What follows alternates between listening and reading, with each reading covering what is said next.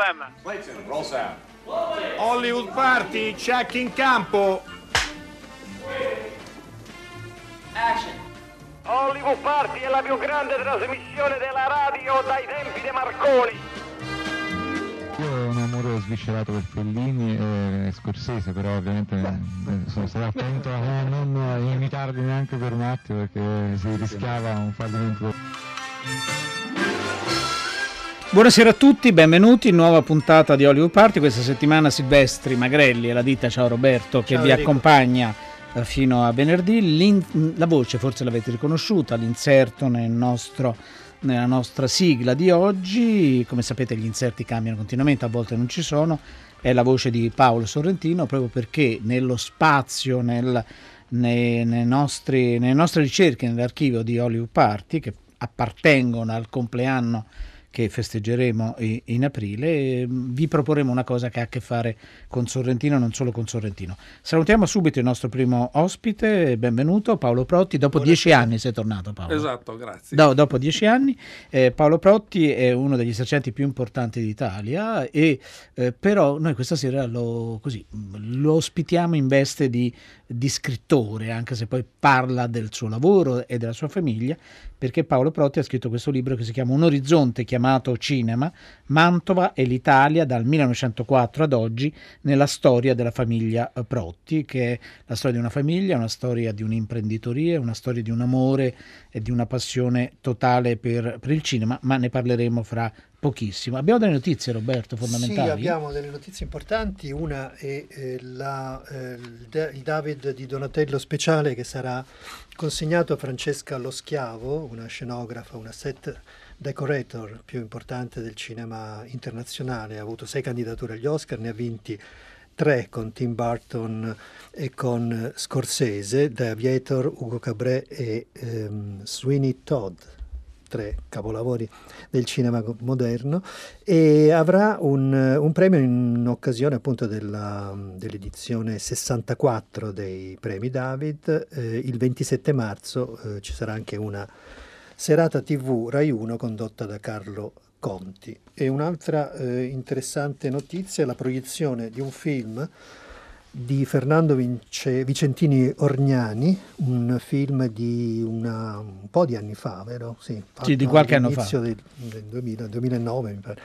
E, eh, interpretato da Giovanna Mezzogiorno, eh, che verrà riproposto da eh, Andrea Purgatori in occasione dello speciale di Atlantide mh, sulla 7 alle 21.15 e il film si intitola Ilaria Alpi 25 anni di buio, cioè il film si intitola Ilaria Alpi il più crudele dei giorni, ma il programma si intitolerà così perché sono passati 25 anni da quel 20 marzo del 1994 quando la giornalista di TG3 Ilaria Alpi e il cineoperatore Miran Rovatin vennero assassinati a Mogadiscio per mano di un comando armato. Nel 2016, dopo 16 anni di carcere, l'unico condannato, il somalo Ash Omar Hassan, è stato riconosciuto innocente con una sentenza che ha stabilito anche l'attività di depistaggio avvenuta nel corso delle indagini. Il 4 febbraio scorso la Procura di Roma ha chiesto nuovamente l'archiviazione dell'inchiesta. Insomma, è una questione ancora, Ancora, ancora aperta. aperta e il film eh, ha avuto molti problemi di censura per appunto il suo argomento, è stato un po' bloccato nel corso di questi anni.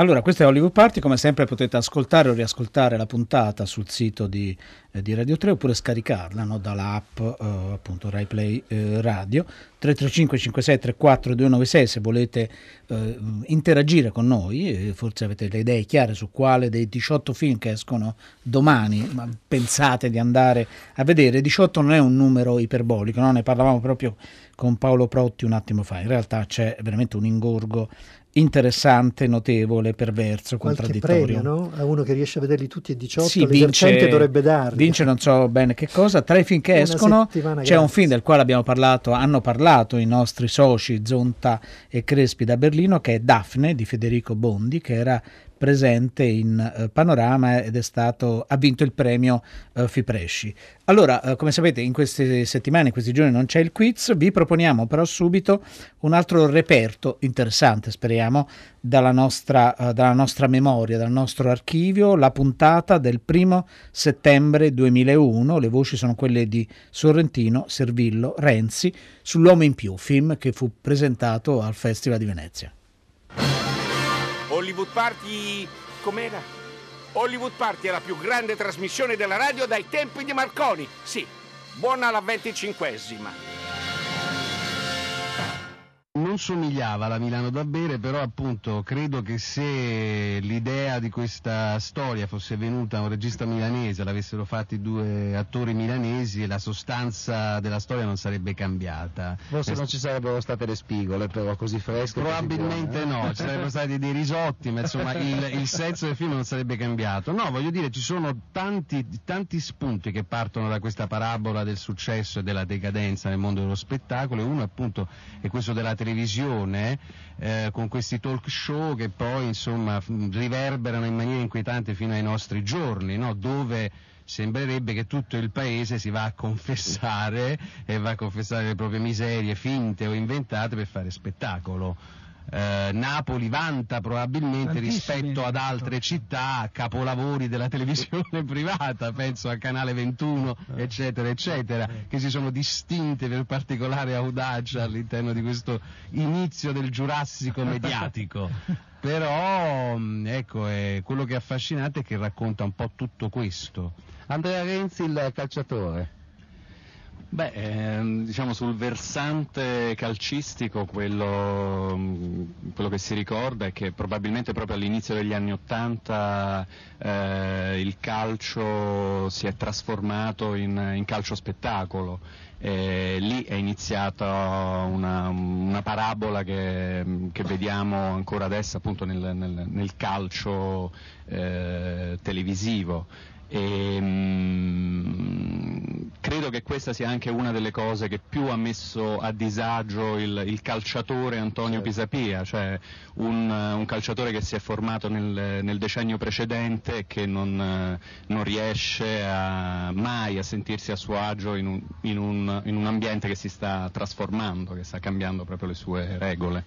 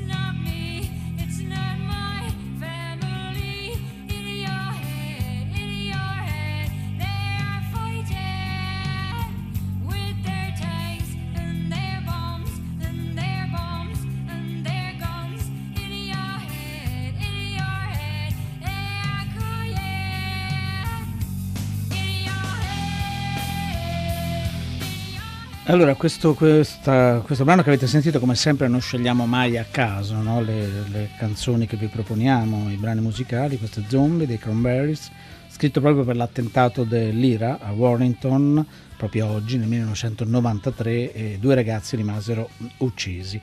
Allora, riprendiamo, la, riprendiamo, cominciamo la nostra conversazione con eh, Paolo Protti, proprio a partire da questo un orizzonte chiamato cinema, eh, quindi la storia di una famiglia, la storia di una passione, quello per il cinema, e quindi il cinema che dal 1904 e la sala cinematografica quante metamorfosi ha avuto fino ad oggi, eh, però il cinema, e questo può suonare eh, un po' così, come dire, un po' stereotipato, ma è vero, no? La sala cinematografica però poi interagisce con, con il paese che la ospita, in questo caso con, con l'Italia.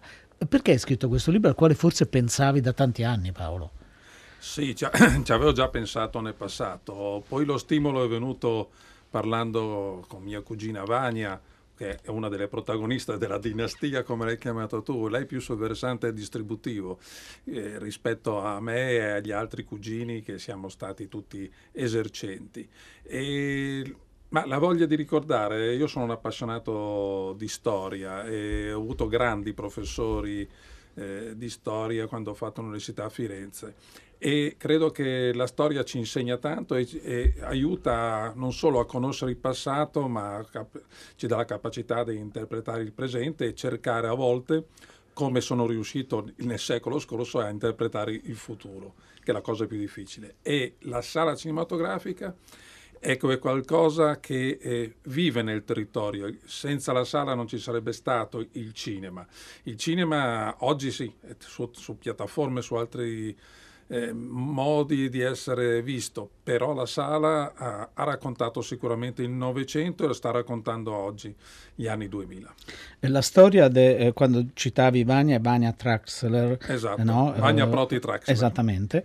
Eh, quindi l'Academy, no? quanti film importanti abbiamo visto Esatto. grazie all'Academy e alla distribuzione dell'Academy. La storia comincia nel 1904, quindi siamo quasi... eh, No, il cinema è cominciato qualche anno prima, non molti anni prima.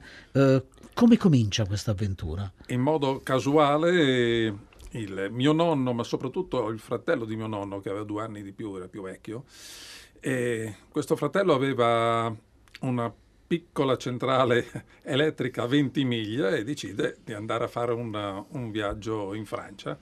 E a Marsiglia vede per la prima volta il cinema, ne parla col nonno, lo fa venire, tornano in Francia, a Parigi, e fanno un accordo direttamente con i fratelli Lumière per la importazione delle prime macchine Lumière in Italia. E questo era nel 1904 e le prime proiezioni erano su carrozzoni trainati a cavallo, era cinema ambulante, chiamiamo. E soltanto qualche anno dopo, nel 1907, che comincia a fare la- classico cinema in ambiente chiuso con eh, il fratello di mio nonno Gino a Milano, il cinema Eden di Milano con un socio milanese. Mio nonno invece a Mantova, ovviamente, eh, prima eh, gestendo con altri il- un cinema che poi è stato operante pochissimo, il cinema Risorgimento, eh, e poi invece col cinema che è stato il nostro cuore di famiglia, ne parlo tantissimo nel libro, il cinema Bios. Bios eh, ci tengo a dirlo perché dal greco eh, vuol dire vita, ma eh, il nonno eh, si inventò anche un acronimo, bisogna intervenire ogni sera. Mi, se- mi sembra... Ma ogni sera era possibile perché so che la Chiesa Cattolica i primi anni bloccava le proiezioni la domenica, o in Italia no. No, assolutamente no. no, In America c'è questa storia di grande conflitto tra gli Ma eh, mi fa venire in mente una cosa che non racconto nel libro, quindi. Quindi devi fare un'edizione nuova. E, sì, per il, fatto del connubio eh, cattolicesimo eh, cinema, il connubio, lo scontro, è, è stato qualcosa di veramente reale e molto forte. Io parlo di alcuni episodi, ma non parlo per esempio del fatto che una volta fui convocato in questura perché in questo cinema bios eh, tenni aperto di, dom- di venerdì santo, attenzione, di Ecco, venerdì non santo, era domenica. Il- dove la, la consuetudine era star chiusi. E poi c'era una Eh, legge non scritta che era proibito fare film vietati. Allora noi eh, in quel periodo facciamo anche film a luci rosse, confesso, e lo, ne racconto nel libro, ma eh, il film per il quale fui accusato di, di aver trasgredito le, le regole, che era una circolare di Andreotti del 1946 poi, era la città delle donne di Fellini. Quindi, Quindi venerdì santo la città delle donne Fellini non, Non si- va fatto. non- non va fatto. No. E È fui peccato. convocato in questura e, e fui convocato io perché mio padre e mia madre erano fuori Mantova e furono convocati a, a loro volta al ritorno.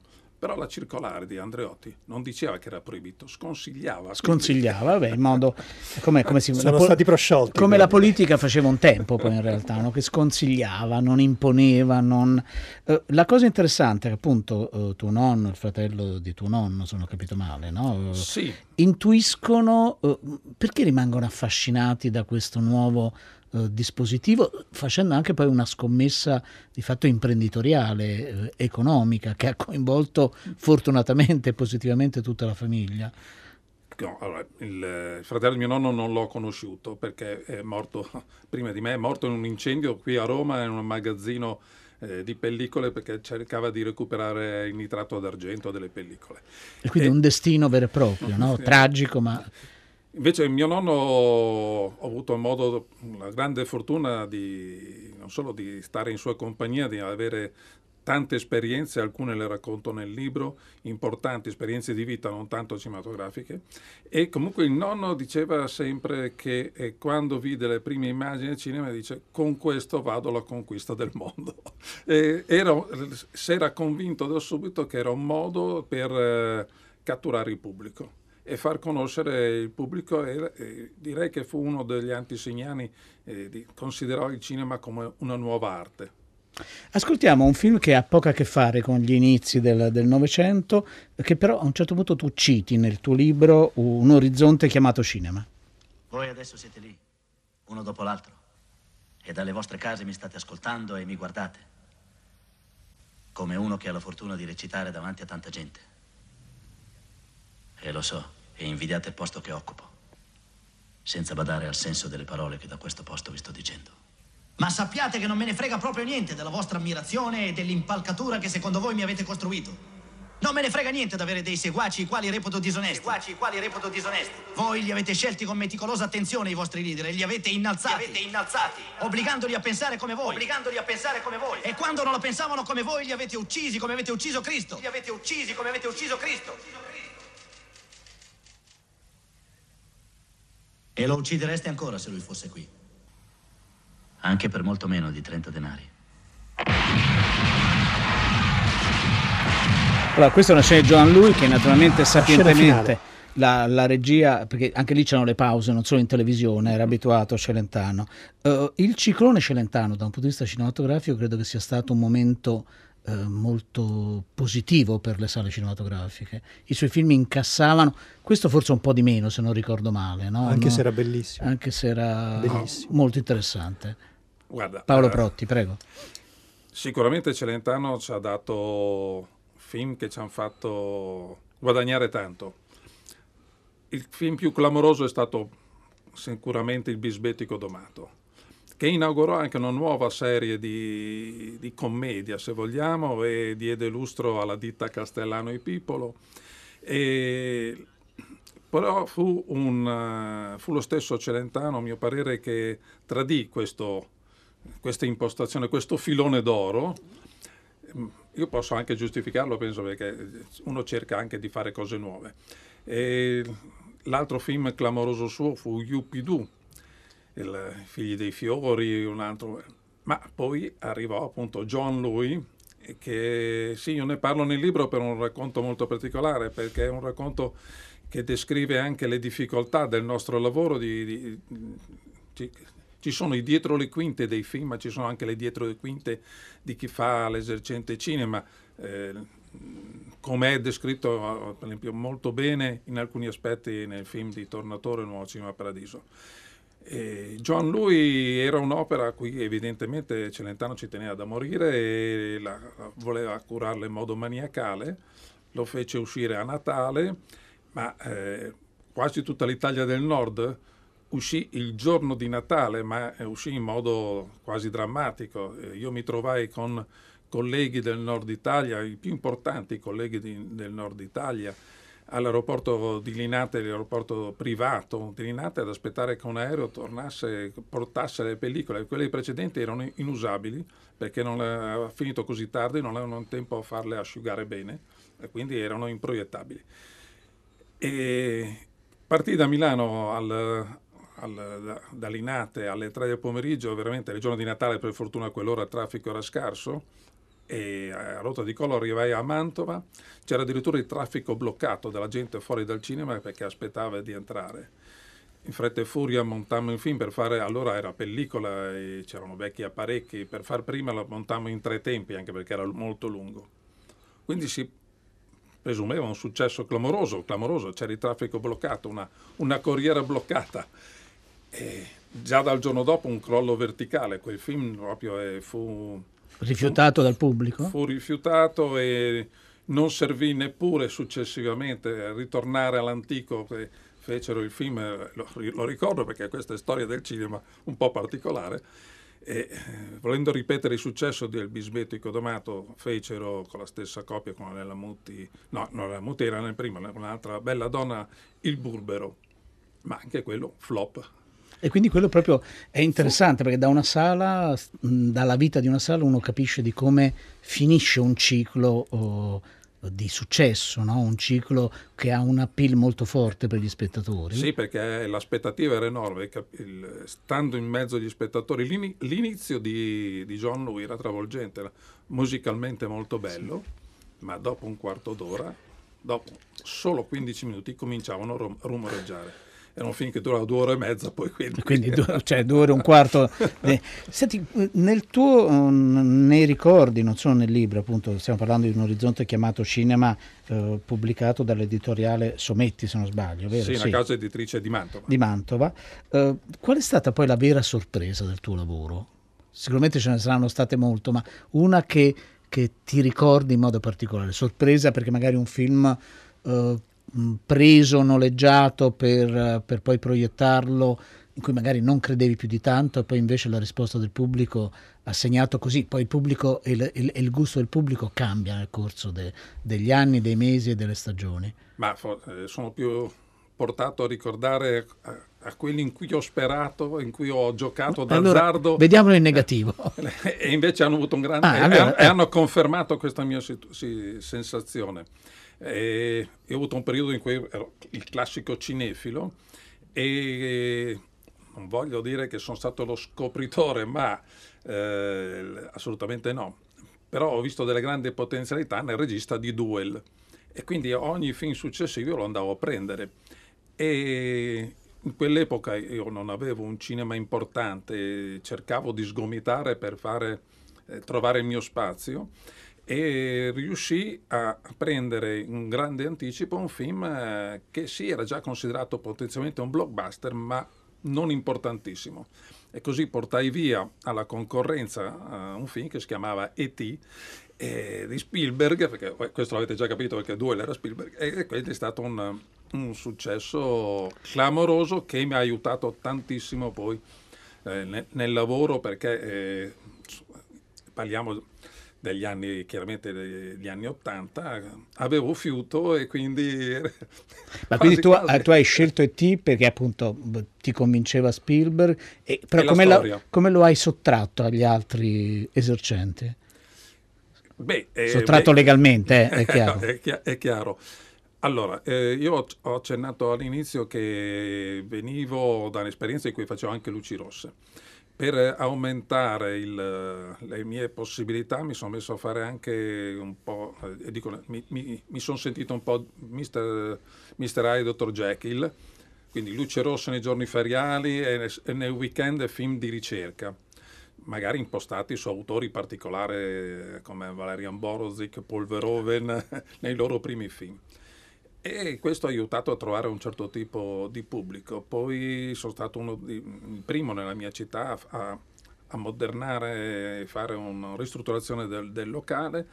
Eh, ho conosciuto un personaggio straordinario come Fulvio Frizzi, il papà di, eh, di Fabio Frizzi, che ci diede per l'inaugurazione L'Innocente di Visconti che anche lì tutti guardavano male perché era con Giannini e l'Antonelli, L'Antonelli e certo. si pensava non è il solito Visconti e questo furono queste scelte che consentirono al mio locale che era un po' quasi non dico l'ultimo ma era il penultimo della piazza su 12 di diventare uno dei primi piano piano e quindi, il, il, quindi mi, la distribuzione che faceva fatica a darmi film cominciò a dire beh scegliene uno e allora io, l'accordo è, va bene, io scelgo quello che voglio, ne scelgo uno solo, gli altri sono purtroppo della concorrenza. E tranne un caso mi andò sempre molto molto bene. E qual è il caso che non è andato? E io dovevo scegliere sei mesi prima, quindi il caso che non è andato è che eh, scelsi War Games eh, di John Badham eh, e persi Flashdance. Ah, errore fatale. Però bellissimo film anche Sì, War Games. a- anche War Games. Posso farle una domanda sulla situazione dell'esercizio oggi? Quali sono i veri problemi vostri in questo momento? Sono tanti, sono tantissimi e non vorrei diventare noioso perché il, il problema più tangibile è che abbiamo una legge nuova del cinema che nuova e poi è del 2016 Sì, e che praticamente è bloccata, è bloccata per noi esercenti ma è bloccata anche per distributori e produttori, quindi non, non riesce a eh, Attuarsi. attuarsi e, ma riesce a attuarsi. Siamo bloccati. Eh, I decreti attuativi sono molto in ritardo e quindi la nostra capacità di investimento è estremamente ridotta e tardando diventa estremamente faticosa. Questo ci rende più difficile la vita perché dobbiamo essere competitivi e la nostra competizione oggi è con le piattaforme. E questo è il, con i gusti del pubblico, il pubblico non solo con i gusti, con il tipo di consumo del pubblico. Allora dobbiamo essere competitivi con locali all'altezza, con- che ce li abbiamo, ma eh, l'avvento del digitale, anziché mh, portare solo cose belle, ha portato anche a investimenti molto più rapidi. Perché mentre una volta non so, un apparecchio di, eh, di proiezione durava 30 anni, oggi ogni 5 anni dobbiamo rinnovare il parco di apparecchi di proiezione. E questo è, Questo è un problema. Allora, è noi- uno dei problemi. È uno dei problemi. E noi ringraziamo molto Paolo Protti, ricordiamo un orizzonte chiamato cinema, Mantova e l'Italia dal 1904 ad oggi, nella storia della famiglia Protti ed anche una storia d'Italia, una storia di cinema. Ora noi ascoltiamo un brano di un film che so che programmerai.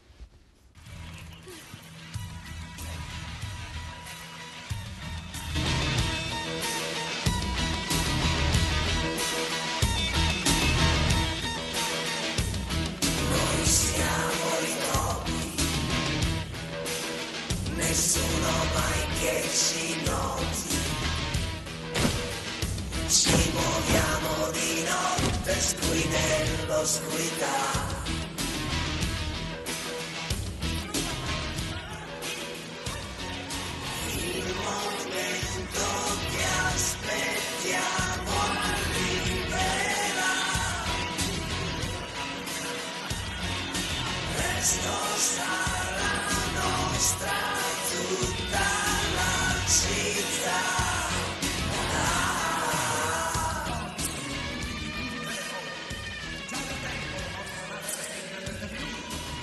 Importanza e aggiungerei di peso. Topi, vedete questo polletto? Beh, è stato allevato dai gatti. Odiamo i gatti, ancora un po' e ce ne andremo via da qui. E questo ci dimostra che i felini hanno oramai perso la ragione. Saliremo dalle fogne fino a su. Vinceremo e non ci fermeranno più. Allora, quello che state ascoltando è proprio un momento, un passaggio dalla Gabbianella e il gatto, infatti è uno dei film che uscirà in 200 schermi, è, Sì. uno, è uno degli schermi, eh, la voce che avete sentito è quello del, così, del- del creatore, del regista, de- di chi ha immaginato questa, la storia di questo film eh, così importante e così fortunato, Enzo Dalò, ciao, bentornato naturalmente, Grazie a voi, ciao a Eh, che torna in sala per alcuni giorni, vero Enzo? Sì. Torno in sala per un evento di quattro giorni, eh, giovedì, venerdì, eh, sabato e domenica da, da domani. da domani proprio. Eh, tra l'altro eh, torna in sala re- restaurato, per fortuna si restaurano anche i film d'animazione, no? che mi, sì. sembra, mi sembra importante. eh, e non è, sì, lo si fa, ma no- non è così, Sono- così consueto. Guadagnano insomma. molto in colore, eh? In colore proprio. Sì, sì, Qui sei molto contento del Sono molto contento, eh. anche dei 200 cinema. Devo No, no, quello- veramente- quello ti ha sorpreso? Sì. Beh, sì, perché era un evento che doveva partire, cioè era un evento, una, un, una- un- un riproporre dopo vent'anni. quindi era, me l'immaginavo più, uh, come dire, mh, Più circoscritto, dici? Sì, Ecco. sì, più, Cioè, non so, più un evento, invece Sì. è diventato un eventone. Un evento eventone, è vero? Ma ne, ne parlavamo prima con Roberto, Sì. no? Eh, storicamente il, il tuo film eh, è, è forse il film italiano d'animazione. Che ha, eh, ha avuto maggior successo, ha avuto anche il maggior incasso, ma diciamo ma- maggior successo, maggior- maggiori consensi in tutto il mondo? Sì. E qual è il paese che mh, così, ti ha sorpreso di più? Se ce n'è uno, eh? La Francia, la- a parte l'Italia, dove ovviamente è, è- è stato un successo stratosferico, eh, la Francia, dove ancora adesso lo programmano nelle- nelle- nelle- nei passaggi mattutini. Ecco, in Francia è un film che ancora adesso i bambini di oggi conoscono, lo vedo, anche perché in Francia il sistema distributivo ha una logica completamente differente, quindi esistono film per ragazzi, i film per ragazzi lì veramente non si, non si smontano mai, continuano ad essere riproposti perché giustamente le generazioni hanno un ricambio velocissimo e quindi un, un- un buon film viene riproposto perché tutte le generazioni possano goderne.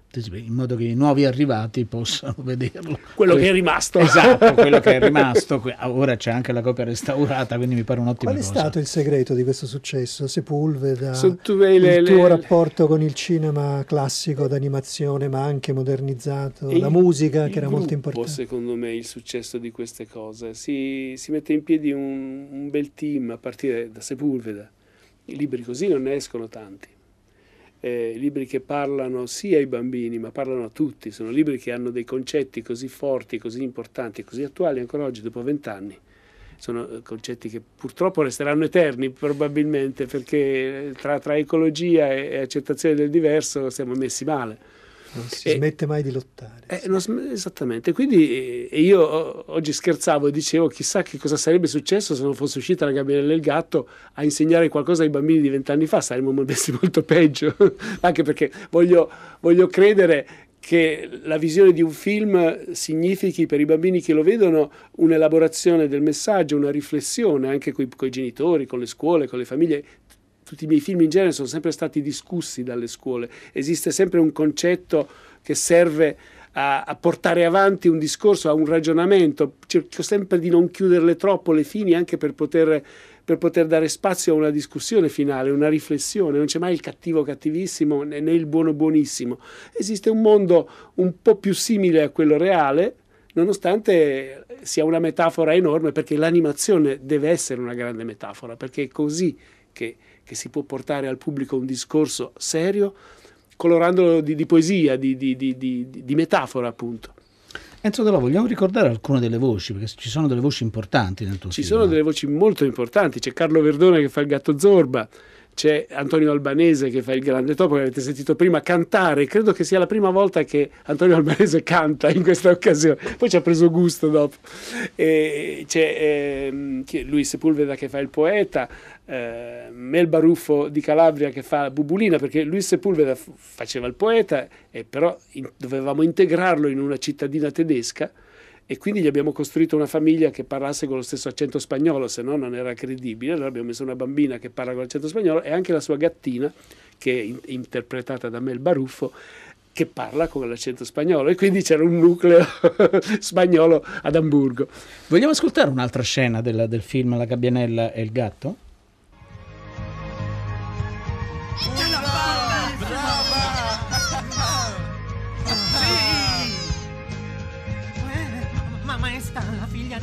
Vola. Che cosa c'è di straordinario? Noi topi vogliamo da migliaia di secoli. I pipistrelli, pezzo di idiota.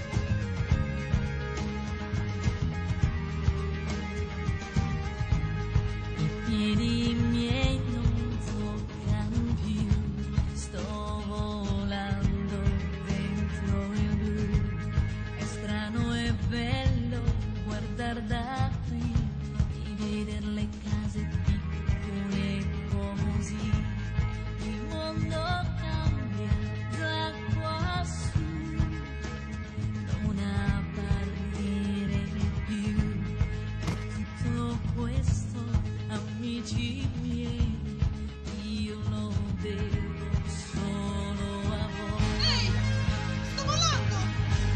Allora, questo è un altro passaggio della Gabbianella e il gatto, ne stiamo parlando con Enzo Dalò, il film è stato restaurato e torna in 200 schermi proprio a partire da, da domani, quindi un'occasione per gli spettatori più giovani o quelli che sono cresciuti hanno la nostalgia, la nostalgia di, eh, di quel film. Tu accompagnerai alcune di queste proiezioni, Enzo? Perché adesso appunto no, spesso i nostri ospiti quando stanno arrivando dei film nuovi o dei film restaurati poi scortano per così dire. No, no, non penso che scorterò il film questa volta, anche perché per ora è, è un evento che si chiude in quattro giorni.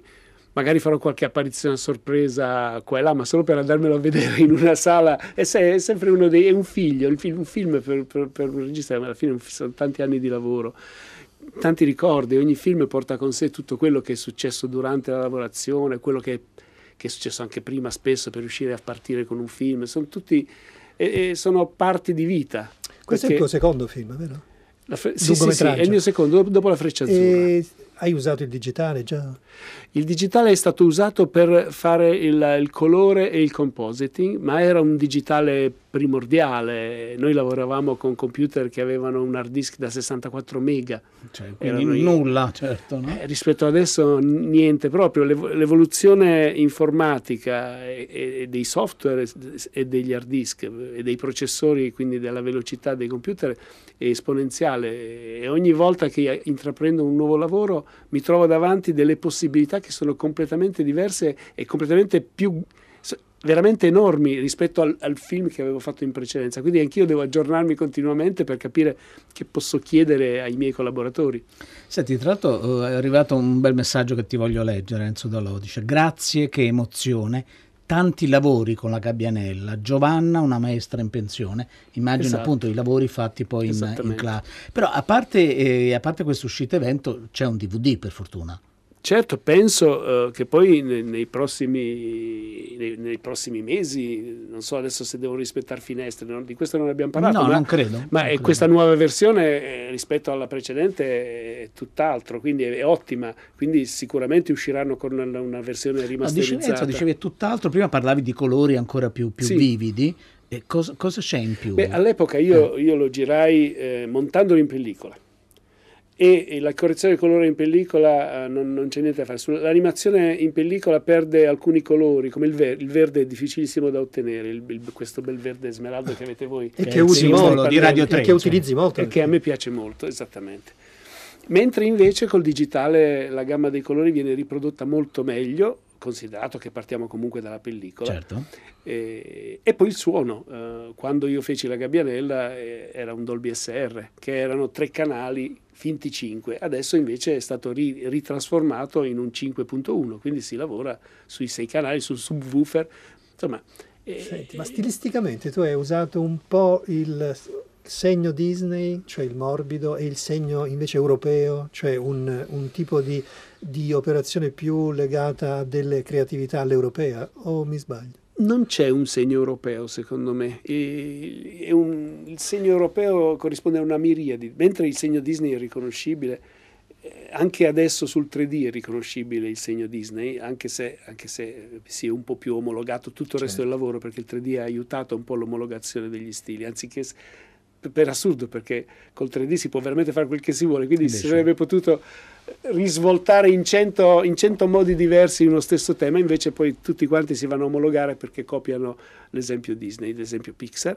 Ecco, in, in Europa c'è, stato, c'è, stato un- una, c'è una miriade di autori, ognuno dei quali utilizza un proprio segno, cerca una propria strada, che è bello anche perché è forse più difficile da far accettare a un pubblico, perché il pubblico si fidelizza anche a un tipo di segno.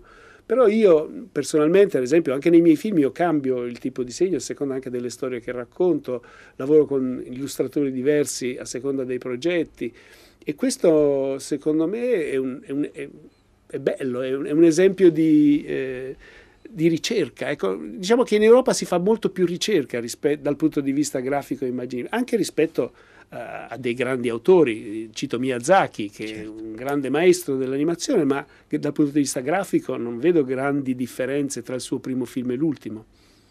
Enzo Dalano, noi ti ringraziamo davvero molto, quindi c'è la possibilità di rivedere in sala la Gabbianella e il gatto, sono molto curioso poi di vedere la risposta degli spettatori in questi giorni, tu Anch'io. più di me naturalmente, però anch'io come osservatore, come eh, spettatore semiprofessionista, ma preferisco definirmi così, Eh, buon lavoro e, e a presto, grazie. Grazie a voi, speriamo di vederci presto su un altro film. Molto volentieri.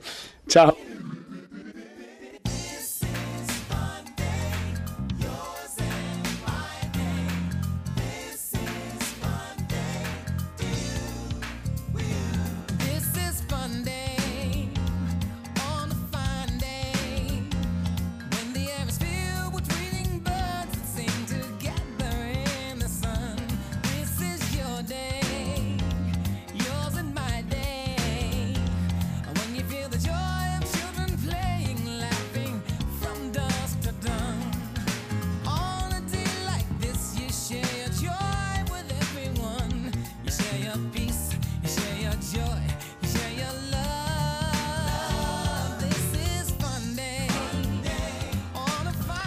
Allora, Stevie Wonder, Fun Day da Jungle Fever, eh, appunto, eh, compie gli anni, eh, stanno lì nel 1957, quindi è un bambino in realtà. Eh, sì.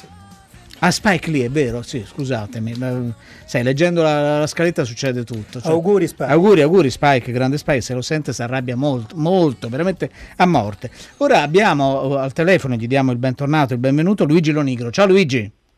Buonasera a tutti Allora. e buonasera ai radioascoltatori. Allora, eh, Luigi Lonigro, in questo caso ti interpelliamo come presidente eh, dei, eh, dei distributori, proprio perché ieri è stato presentato eh, questo, questo progetto Movement, eh, che è un progetto articolato e molto interessante, ma lascio a, a- appunto a Luigi Lonigro la, così, la possibilità di raccontare con più precisione che cosa dobbiamo aspettarci.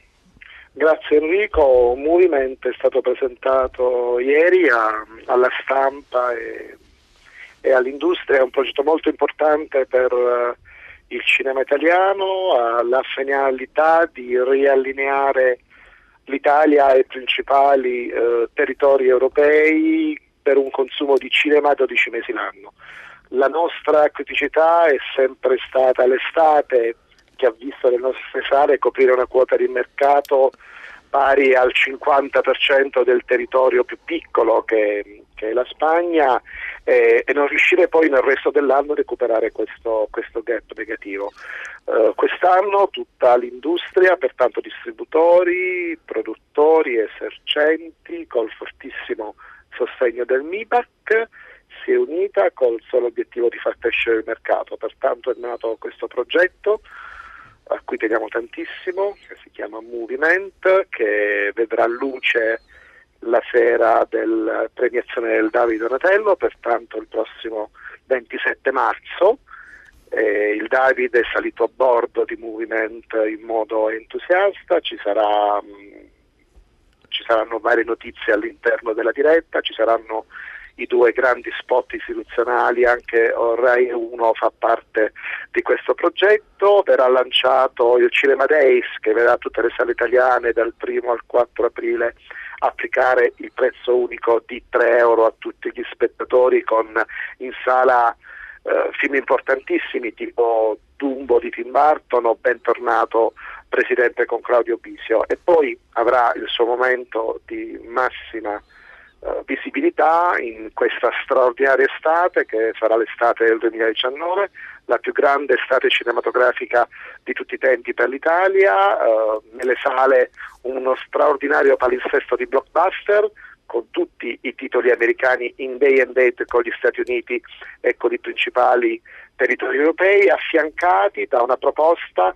di grande cinema italiano e di grandi autori. Pertanto diciamo che il nostro sogno, il nostro obiettivo era quello di riuscire a mettere a disposizione un prodotto importante a tutte le tipologie di sale e tutti i segmenti di pubblico anche in estate è diventata una, Una realtà. realtà. Eh, Luigi Onicolo, noi ti ringraziamo molto, quindi spettatori abbiamo tantissimi film da vedere, una scelta davvero molto varia e noi come trasmissione, ma credo anche gli altri media, gli altri giornali, potremo raccontare tante cose d'attualità e questo mi sembra eh, Certo, importante. adesso siamo al tredicesimo posto come mercato internazionale, prima eravamo al quinto, qualche cosa deve essere successa in questi anni. Beh, diciamo che mh, se volessimo parlare di numeri, purtroppo i numeri sono ancora più drammatici perché siamo passati dal 9% del 2010 su quota mondo al 2% Appunto. del 2018 e in questo momento siamo inseriti fra gli altri territori, Speriamo insieme alla. Polonia, Lu- al Portogallo e alla Certo. Grecia. Luigi, però è arrivato un, eh, veramente un messaggio che ti leggo, dice oh meno male, l'estate ci si annoia molto e al cinema non ci si annoierà. Grazie Luigi e buon lavoro. Grazie a voi, grazie Enrico. A presto, ciao. Allora, ringraziamo i nostri ascoltatori. Il programma è stato eh, fatto da Francesca Levi, Maddalena Agnisci, eh, Giovanna Insardi, Massimiliano Bonomo, Alessandro Boschi, Erika Favaro, Toni Servillo, Paolo Sorrentino, Andrea Renzi, Paolo Protti, Enzo Dalò, Luigi Lonigro e anche da Enrico Magrelli. E anche da Roberto Silvestri, non c'è tre soldi, eh, ci- noi ci vediamo domani, domani è altra puntata fiammeggiante speriamo.